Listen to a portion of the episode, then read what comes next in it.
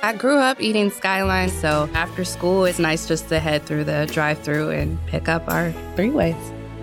It makes me feel excited and happy. If I was given Skyline grades, I'll give them two A pluses. Are you passionate about your professional future but not sure what's next? The Ohio State University Fisher College of Business can take your education and career to the next level with its highly ranked working professional MBA. With flexibility to earn a degree entirely on campus, online, or a mix of both, an MBA from Ohio State is more accessible than ever. To get started, visit go.osu.edu slash WPMBA. The Ohio State University Max M. Fisher College of Business, where principled leaders are created created.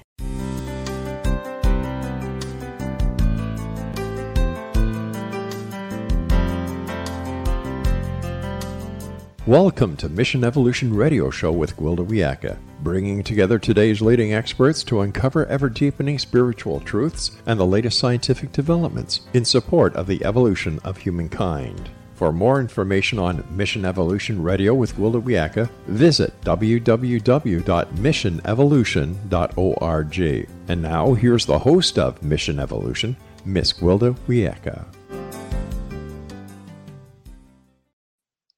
Welcome. I'm so glad you can join us on Mission Evolution, where we bring the latest knowledge from today's leading experts to support your evolutionary process. I'm your host, Gwilda Wiyaka. This hour we'll explore the mysterious human brain, evolutionary insights. After years of study, the extensive functions, location, and even the reach of the human brain remains a mystery. What all does it connect to? Does it have a role in spirituality and unity? Are there keys to the evolution of humankind hidden in the unknown recesses of the brain? With us this hour with a unique perspective on the topic is a lady we've had the pleasure of having on the show before, Dr. Jill Bolte Taylor. Dr. Taylor is a Harvard trained and published neuroanatomist with some profound firsthand experience. In 1996, she experienced a severe hemorrhage in the left hemisphere of her brain, causing her to lose the ability to walk, talk, read, write, or recall any of her life.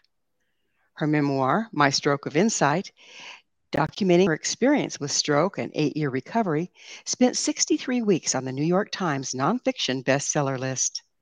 Her new book is Whole Brain Living The Anatomy of Choice and the Four Characters That Drive Our Life. Her website, drjilltaylor.com. Dr. Taylor, thanks for joining us on Mission Evolution. I'm excited to be with you again. Thank you for having me it's it's always such a pleasure to get together. I, I love what you're bringing. So uh, you, let's start out, mm, Dr. Taylor. What is a neuroanatomist? So, neuroanatomy, neuro is uh, neurological tissue, so the brain and spinal cord, and anatomy is the anatomy. And I am a cellular anatomist, so I study the cells, who's communicating with whom, uh, with which chemicals, and in what quantities of those chemicals, and the overall brain circuitry of uh, that underlies every ability that we have. So, what percentage of our brain do we currently use? You know, we use 100% of the brain. Um, neurons are little living creatures, just like humans. We're very social creatures. And when neurons are cut off from other neurons, then they actually curl up in a little ball. They remain that way for a little while and then they tend to die. So if it's alive and it's in your head, you're using it. So it is a myth that we only use 10% of our brain. I was wondering about that. I was going to say, my goodness, if we only use 10%, that's scary. so we use all of it, but you were talking about neurons curling up and dying.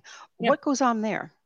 Well, if there's some kind of trauma, uh, let's say there's a stroke, and a stroke is when the blood supply, which is bringing oxygen to the brain, gets cut off. Well, neurons, all cells thrive and breathe, and essentially the food is oxygen. So, if with a stroke, uh, my oxygen supply gets cut off, then I'm no longer being fueled and then I may die. So, neurons, again, living beings, um, most of the brain cells you have in your head are the same brain cells you were born with. And that's why, you know, you can remember what it felt like 10 years ago to be you or what it felt like to be you as a child because the neurons are are really pretty much 99 98% the same as the ones you were born with. So, from a neuroanatomist perspective, what do the left and the right side of the brain do? Well, the they're both made up of these beautiful neurons, and the neurons are are they're mirror images between what's going on in the right hemisphere and what's going on in the left hemisphere. But the right hemisphere, essentially, the neurons they they communicate with one another, and then they communicate with more of themselves, and then they communicate with more of themselves. So they are biologically uh, structured to create a bigger picture perspective where the exact opposite is going on in the left hemisphere. The left hemisphere takes a group of neurons and they zero in, they zero in, they zero in. And so they're really good at defining detail. So, so that's one of the biggest differences is the right hemisphere goes for the big picture, the left hemisphere goes for the details. One of the other big differences is that the right hemisphere, it's right here, right now in the present moment. That's all it knows. It doesn't have a past, it doesn't have a future. So it's preoccupied with communicating about everything in the present moment as it's connected. And then the left hemisphere has a past and it has a future. So it thinks linearly across time. And with that, the third biggest difference then is me, the individual. I am. I am a detail of the information being processed at that cellular level. So I, my ego, my identity is actually located in that left hemisphere. So the left hemisphere, it's all about me. I'm the center of the universe. I have a past, I have a future, and I'm I'm I'm looking for details and de- more details. While the right hemisphere, it's not about me the individual, it's about my connectedness to all that is in the present moment. So it's it's more of a connective than um, are, are the are the neurons different from one side to the other? I mean, you said they function differently, but are they actually constructed differently? You know, there are lots of different uh, structures. Uh, we call these the morphology, the structure, cellular structure of neurons. There are all sorts of different kinds of neurons. So, um, a neuron that is going to be a sensory neuron for hearing or for seeing or for smelling, they're similar to one another, but they're different. But sensory neurons are very different structurally than the big motor neurons that are, are used in order to have movement of the mouth movement of of any muscle inside of our body. So so morphologically there are all these different types of neurons. They're beautiful. I just love neurons. They're really like beautiful little friends and um, but the thing about the way the two hemispheres are organized is that a comparable structure morphology morphological group of cells in one hemisphere is the same in the opposite hemisphere and so essentially they are competing with which one will be inhibited and which one will then be expressed as dominant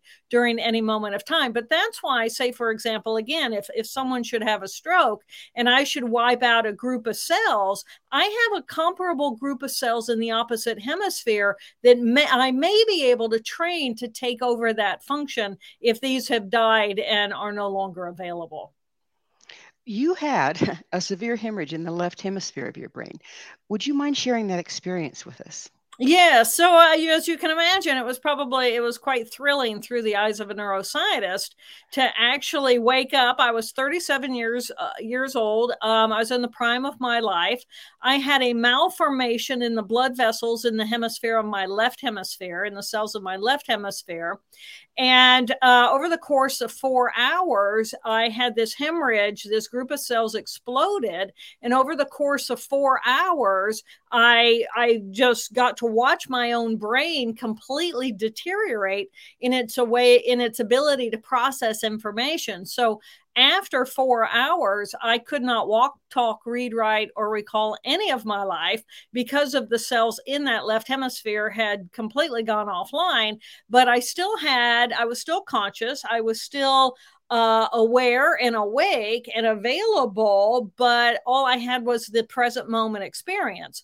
So I lost me, the individual. I lost my past. I lost any understanding of the future. And I lost all, all time other than the experience of right here, right now. I lost language. Uh, I just I I didn't know what a mother was, much less who my mother was. But I was still conscious, and I was still processing information in the present moment. What did you, as a scientist, learn from that experience about the operation of the two different sides of the brain that may not have been common knowledge before? You know what? Uh, uh, uh, it, first of all, isn't it interesting that a brain scientist ha- actually had this experience? And um, I think what I gained an awareness of was is what is actually going on in that right hemisphere. What does it feel like to be in the present moment, the experience of the present moment, and what is the thinking tissue doing, and how it becomes connected to all that is. And in normal language, in our normal understanding before this experience happened, we would talk about, if you think about Carl Jung, the famous psychologist, we would think about the four archetypes. And we all have these four very distinct personalities. But in his language and in his understanding, because he was a normal human being, one of those personalities was conscious and rational. And that was the left thinking portion of our brain. Well, I lost that part of my brain. So I didn't have that anymore. I didn't have uh, the the emotions of my past or of my future. So I lost that part of what he calls uh, the a part of the unconscious, and all I had were these two consciousnesses that he considered as unconscious.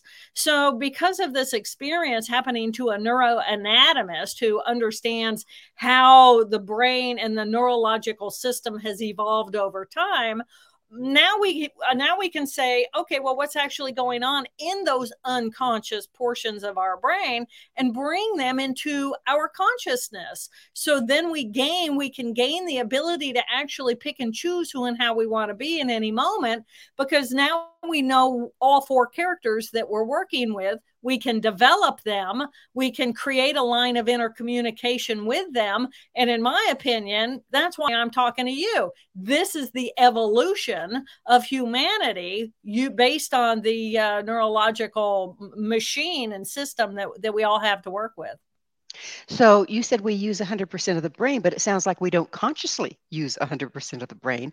And you're talking about engaging consciously with it. That's exactly right. That's exactly right. I mean, well, uh, you know, so many of us think that our emotional reactivity circuitry is uh, is unconscious, and and it doesn't have to be. I'm really clear in an instant when that circuitry gets engaged, and because I am a neuroanatomist and I think in terms of cells and circuitry, then every ability we have, we have because we have cells that are performing that function, and then we can just learn about about the anatomy of the brain, learn about the anatomy of the circuitry, learn about the groups of cells inside of our of our brain and how they interact with one another in order to result in four very distinctive archetypes or uh, the four characters as I call them. Now, going back to your experience of the stroke, and your recovery. Did you uh, re-access your memories and all of that stuff, or how did that work? Because you all of that was offline for a while. Yes. Right. Uh, so I had a hemorrhagic stroke where I had a blood vessel explode, and on the morning of the stroke, uh, the blood clot was about the size of my fist, and then over about over uh, within a, a, few weeks um, it dried out to be about the size of a golf ball and then i had surgeons went in and they removed this blood clot that was the size of a golf ball pushing on my tissue and once they removed the pathology, then it was like, well, we have no idea. My doctor said, go away. It's going to take be two years before we really know anything about what you're going to get back or not. And I could not walk, talk, read, write, or recall any of my life. So I was essentially an infant in a woman's body when they sent me out of the hospital. So, over the course of eight years, I used what I had in order to rebuild the circuitry. Because again, I'm a neuroanatomist. I think in terms of cell systems. And so I could relearn, I, I still had a visual understanding of the circuitry inside of the brain, but I didn't have any of the terminology because language is in that left hemisphere. And so I had to relearn the terminology and relearn, okay, circuits that have gone offline. What do I need to do? What are the obstacles standing in the way of me being able to do something again? And then, uh, but I had limited amount of energy at all because I was, I was, you know, my system was traumatized. I was, I was exhausted all the time. Um, but that's all I did. My entire focus for uh, an eight year recovery was um, uh, what could I do? What could I not do? What was standing in the way of me being able to accomplish the next step? And then uh, at the end of eight years, um, I, I declared myself as 100% recovered because I had every ability back. Phenomenal. How much of regaining your ability had to do with engaging the other side of the brain to do what the what the uh, damaged side had done prior? Oh, well, I existed in the consciousness of the present moment. That's all I had. I had no past. I had no future. Uh, Jill Bolte Taylor, the scientist, that woman, she died that day. Uh, her memories, her thoughts, uh, her understanding of reality, her education, everything that the left hemisphere had processed was gone. But all that my right hemisphere had learned, and, you know, fortunately, we have these two magnificent hemispheres that work together in conjunction. So I was, I was not just a neuroanatomist, but I was a gross anatomist. So I taught um, a cadaver lab and I love the human body. I mean, it's just this magnificent thing. And so, even within months after my stroke, I could have sculpted for you an abdomen and everything, all the organs and how they relate to one another. But I couldn't have told you the three different parts of the stomach because that was language that I had lost in the left hemisphere. So, I was very fortunate that although I lost the consciousnesses of my left brain, I still had this magnificent right brain brain and all of its its characteristics and and knowledge base. So um so so you know i used that uh that knowledge in order to rebuild what I thought I wanted to get back. Language, for example. In our society, we communicate through language. So it was very important to me to be able to become fluent again in language. Well, that's a big job, yeah, because you know all I could do was grunt and moan.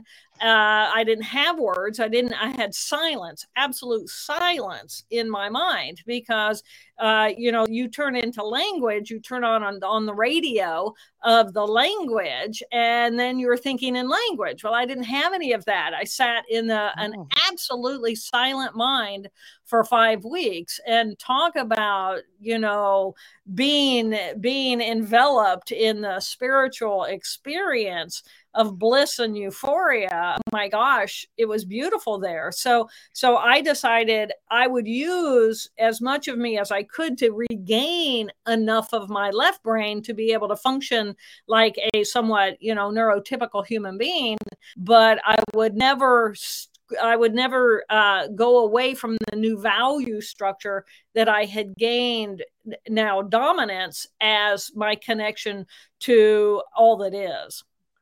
Phenomenal. Well, we're coming towards the end of this segment, but how does that relate to what, you know, your monks and all these people that isolate themselves into the silence? Does that does that explain why that practice? Well, the practice that they use is designed to calm and quiet their left brain so that, yes, they can open up the consciousness of their right hemisphere and exist in the peaceful euphoria of the present moment. And, but I'll, I'll tell you, you know, being there is a completely non functional state. So to me, that's why whole brain living is so important come from the value structure of connected to all that is come from that blissful euphoria let that be a goal but use this magnificent left hemisphere in order to create a peaceful euphoric world within which we all can live and share So it sounds like that you, you, once you came back, you were, you said Dr. Jill died. Well, you were a totally different human being. I was. Um, the value structure of whom I was before was the details of anatomy, the details of climbing the Harvard ladder, the details of my life, um, all of that, everything that had to do with me, the individual. But in the absence of me, the individual, now my priority is we, humanity, and our relationship with one another, our relationship with this beautiful planet that we live on. And uh, boy, do do we all have our, our work cut out for us based yes, on the natural polarity of what's yes, going do. on? Well, it is time for that promised break. On the other side, we will go into what does it mean to be unified, to be we instead of I.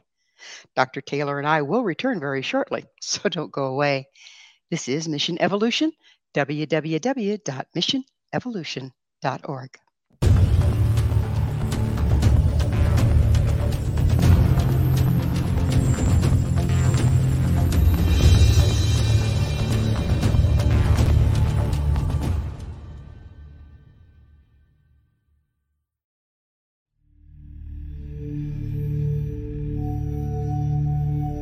you enjoy paranormal, sci fi romance, yet find yourself tired of the same old themes and storylines? Then you won't want to miss Cahira O'Donnell's latest exciting release, To Taste You Again. Alien Lord Kane McKean knew the moment that his destined mate was born. He watched from afar, waiting for her to grow from child to woman. However, before she was old enough, she was stolen from her home world by flesh pirates. Kane searched 10 long years to find her held in a suspension chamber a 10 year old girl in a woman's body. He rescued her and swore to give her time to grow up, but with his very life depending upon winning her as a mate, has he waited too long? Get your copy today. To Taste You Again by Cahira O'Donnell is now available on Amazon or CahiraO'Donnell.com.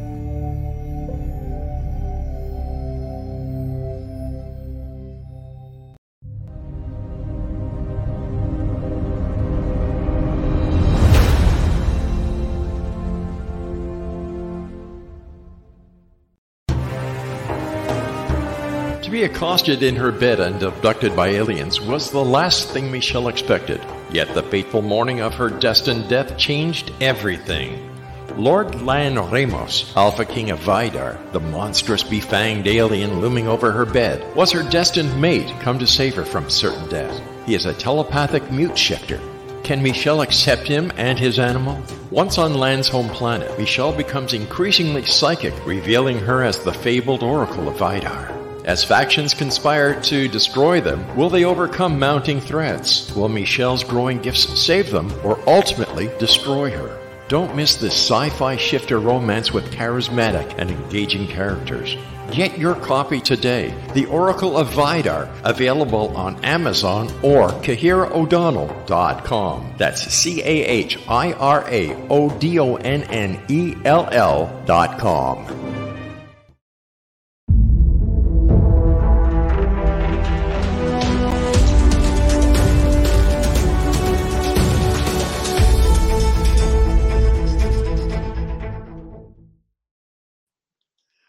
Hello again. This is Mission Evolution, missionevolution.org. We're dedicated to unification and evolution of consciousness. With us this hour, bringing deeper understanding of the human brain, is Dr. Jill Bolte Taylor. Her website, drjilltaylor.com. Dr. Taylor, we were just starting to talk about the uh, unifying properties that are that are to be found once you disengage from the I, I, me, me focus on small details and go into a more expansive place. Do you think that it's we've been conditioned to uh, focus more there, just out of the way society's been, um, or is this something that we need to learn to do? Uh, well, obviously we need to learn to do it, or is this something that we still have the capacity to really do? Is to enter more into the expansive brain? You know, we are uh, by scientific method, we are designed to experimentally do things methodically, which by definition is, uh, you know, the left brain world. Um, and we are skewed as a society to the values of what's going on around the me and the I and the mine. Um, where am I on that hierarchy of, you know, I always want to be higher, I always want more, uh, be that a better position in my job or more money or a bigger house or blah, blah, blah. So the value structure of the left hemisphere is about me, the individual, and mine, and me constantly wanting more.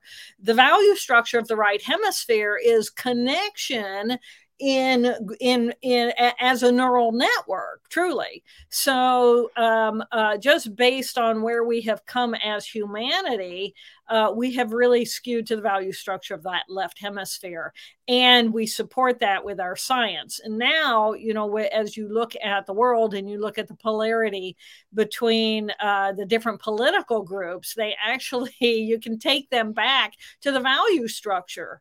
Uh, one group caring more about me and mine and ha- me getting more and more and pushing the other person down and then the other uh, how do I use my tax dollars in order to uh, support those who are less well off than I am, and how to bring them into the the the a better a better whole. So you know, it, it's we are as humanity a reflection of what's actually going on at a cellular level, and right now we are just at a time where we have this incredible polarity between the two hemispheres in the evolution, the natural evolution of humanity will be this interconnection of becoming a whole brain instead of a left brain dominant or a right brain dominant society. So we've, as a culture, become pretty doggone narcissistic and detail focused. When you speak of that interconnectedness that's also available, does that involve the brain reaching further than the physical body? Well, I think that every ability we have, we have because we have brain cells that are performing that function. So if we are capable of an experience. We are having that experience because there are brain cells that are designed to to be the tool through which we have that experience. So if for example if if we're capable of some type of paranormal experience, well paranormal is is parallel to that which is normal and and you know isn't that really what's going on inside of the right hemisphere? The right hemisphere is beyond the boundaries and the definition of what we believe to be true or know to be true or worthy as that left hemisphere. So so i uh, you know all i can say is is we are this magnificent collection of cells. And uh, because of the way our our brain has been skewed to the value structure of the left brain it defines well paranormal can't be real because we can't measure it. Well but but that's denying the existence of something that that is biologically happening in relationship to people. So instead of saying, no, it's not real or no, we can't explore it, it's like, let's see, well, what is it? What can we observe about it? How can we relate to it? How can we train ourselves, if that's what we want, to strengthen that part of ourselves so that those cells actually can have a, a stronger voice in the existence of what we are as humanity?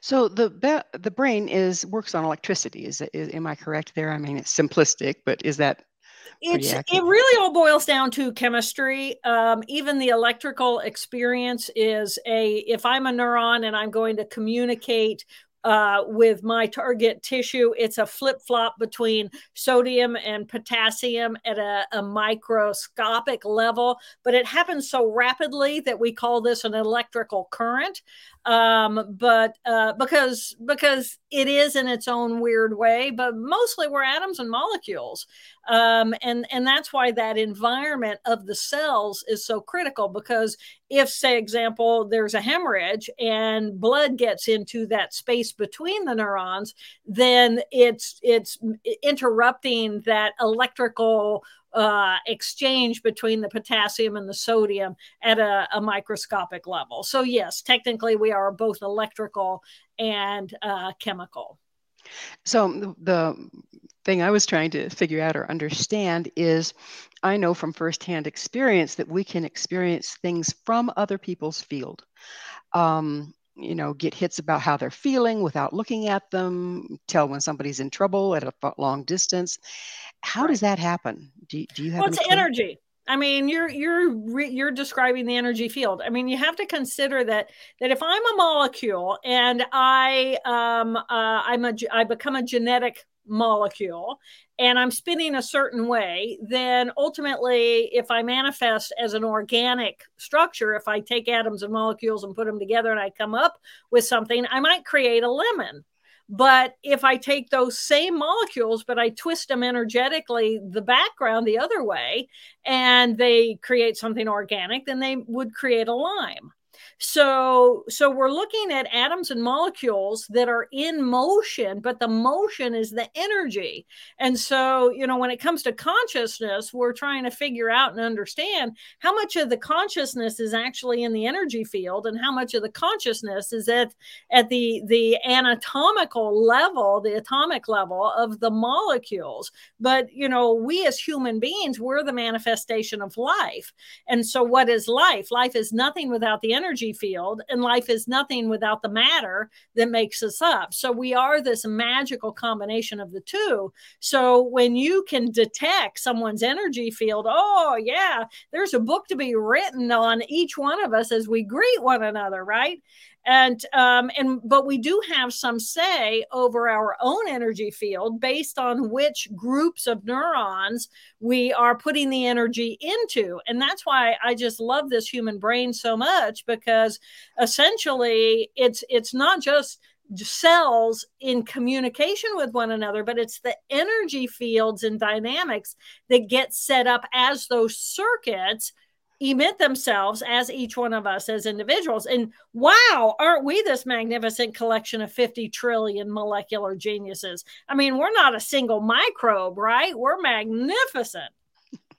So, um, as we evolve, do you see that we have a possibility of gaining more, I hate to say focus and detail, but more control, I guess, over accessing those more esoteric realms, those more esoteric uh, parts of other people.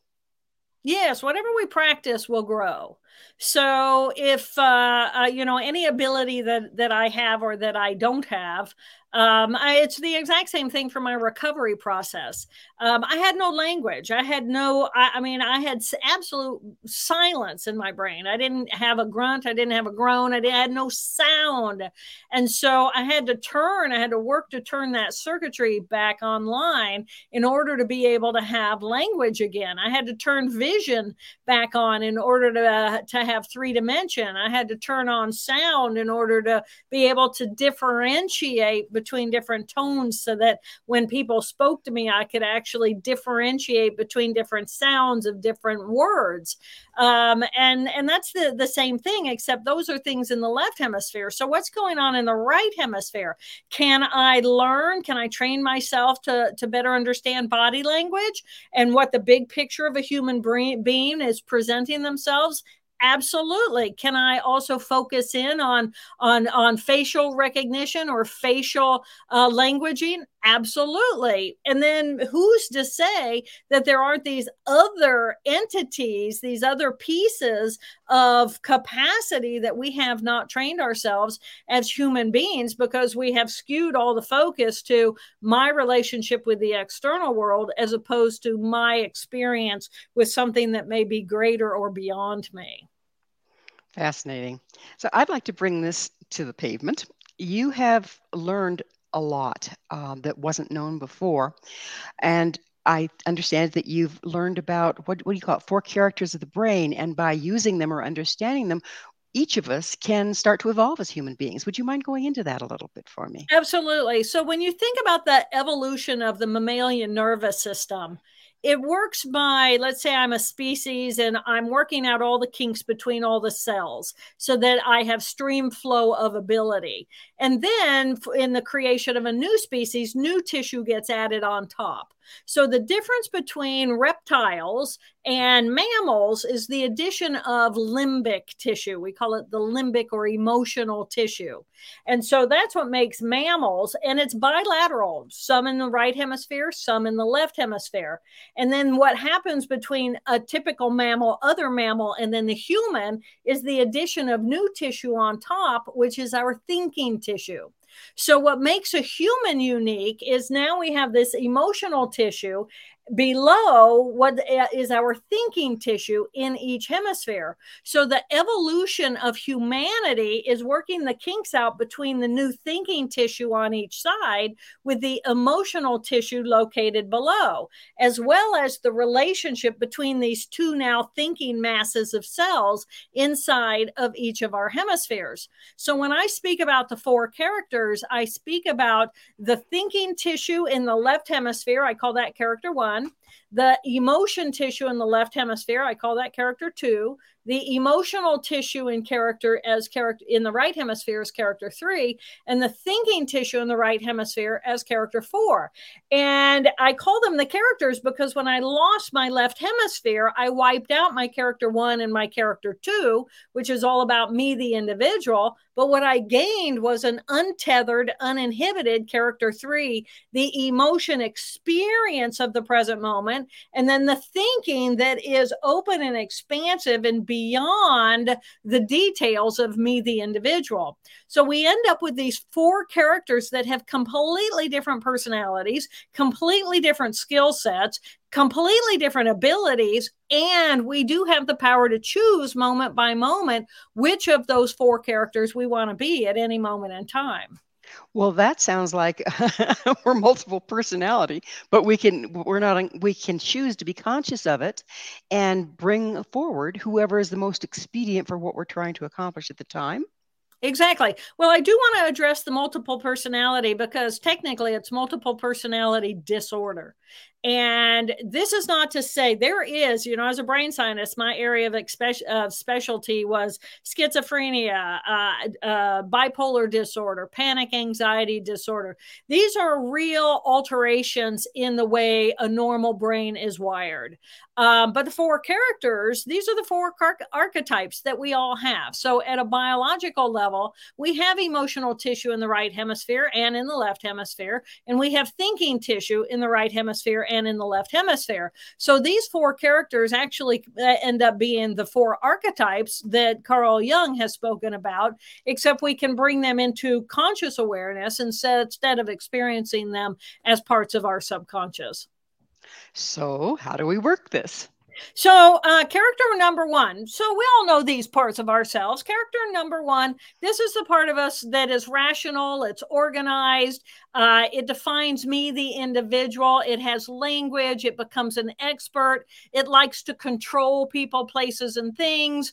Uh, it likes to have take its stapler and put the stapler where the stapler belongs because it wants to be able to know where to get my stapler when I need it. So this is a part of us that goes to work. I call mine Helen. I, it's short for Hell on Wheels. She gets it done. Um, she's busy. She's she's the boss. She runs a to do list. Um, and um, do you recognize that part of yourself? Oh, absolutely, yes. Absolutely. She cares that my outfit matches. She cares that I put on my earrings. She cares about all these details about me, the individual, as I present myself to the external world. So that's character one.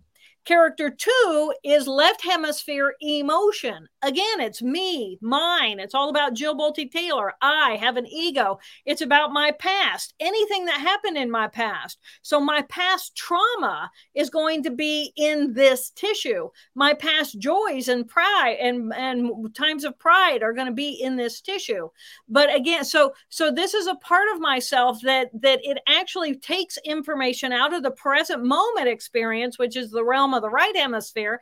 And it says, is there any reason based on my past experience that i should say no or push away the what's happening in the present moment? So this is my automatic no.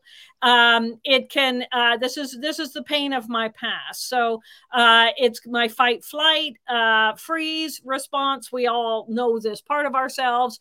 Um, and this is all of my childhood pain. So this is really important information because because of my childhood pain I don't have to reinvent the wheel in the present moment.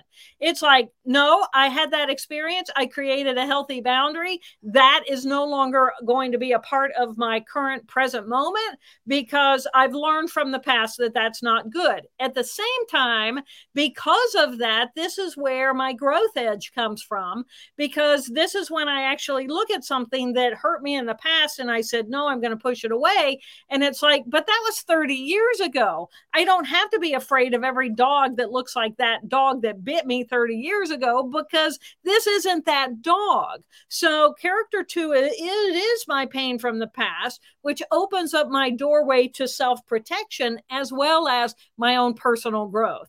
So, character two is really important for us to be able to take our traumas from the past, explore them, reflect upon them, but we're not designed to make a lifestyle out of them.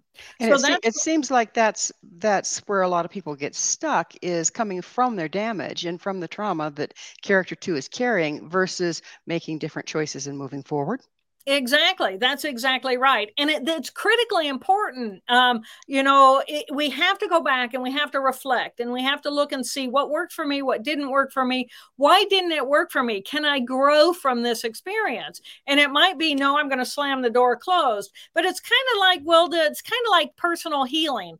If I'm sick and I put all the energy into the illness, then the illness will grow because energetically I'm using my magnificent mind to focus on the illness so the illness can grow. I don't want to do that. What I want to do is I want to focus on the 99% of cells that are healthy and strong and powerful. I want to empower my immune system so that that they can go in and they can create wellness from that illness. And whether it's an emotional focus or a spiritual uh, energetic healing uh, focus. It's a matter matter of how do I use the focus of my ability of what I am as a human in order to bring health to me, whether that's an emotional health or a spiritual or a physical health. Well, in order to um, learn more about the four portions of the brain, that's in your latest book, isn't it? Yes, whole yes. brain living, the whole anatomy of choice, and the four characters that drive our life. And it's beautiful material. Well, we're about out of time. Jill, I have to ask you quickly what is your mission? Oh, my mission is to to be the peace I want to see in the world. Oh. That's my mission. I want to bring love. I want to bring peace. I want to bring health. I want to be well-being. I want to bring celebration of what we are as this these beautiful conglomerations of, of living organism and and uh, I want to be able to you know when I'm when I'm laying in my own uh, last moments, I want to be able to look back on that life and say that was a well-lived life and it will be a well-lived life. I can tell already. Unfortunately, we are out of time. Dr. Taylor, thank you so much for coming back on the show. Oh, I so appreciate you. I enjoy your company. Thanks so much. Thank you. Our guest this hour has been Dr. Jill Bolte Taylor. Dr. Taylor is a neuroanatomist. Her latest book is Whole Brain Living The Anatomy of Choice and the Four Characters That Drive Our Life. Her website, drjilltaylor.com. This has been Mission Evolution with Gwilda Wiyaka. For more information or to enjoy past archived episodes, visit www.missionevolution.org. Please be sure to join us right here next time as this mission continues, bringing information, resources, and support to an evolving world. Join Planet Fitness now through June 15th and get the PF Black Card for zero enrollment and $24.99 a month. You'll enjoy an upgraded experience with tons of perks. Like access to more than 2,000 locations worldwide? Yep. Super soothing hydro massage chairs? Yes. Can I bring a friend every time? Sure. Can my friend be a horse? Mm, nay. Uh, sorry. Get the PF Black Card and feel fit-tacular. Zero enrollment, $24.99 a month. Deal ends June 15th. See Club for details. Dad deserves double the thanks this year, so this Father's Day, give him the power tool system that has everything for every job. The Ryobi One Plus tool system now on special buy. Over 260 Ryobi tools powered by one interchangeable 18 volt battery. And for a limited time, when you make a qualifying Ryobi purchase, you get one select tool or battery free. Feels like Father's Day at the Home Depot. How doers get more done. Offer valid through July 31st, 2022. Valid at participating stores and online. Limit one per transaction.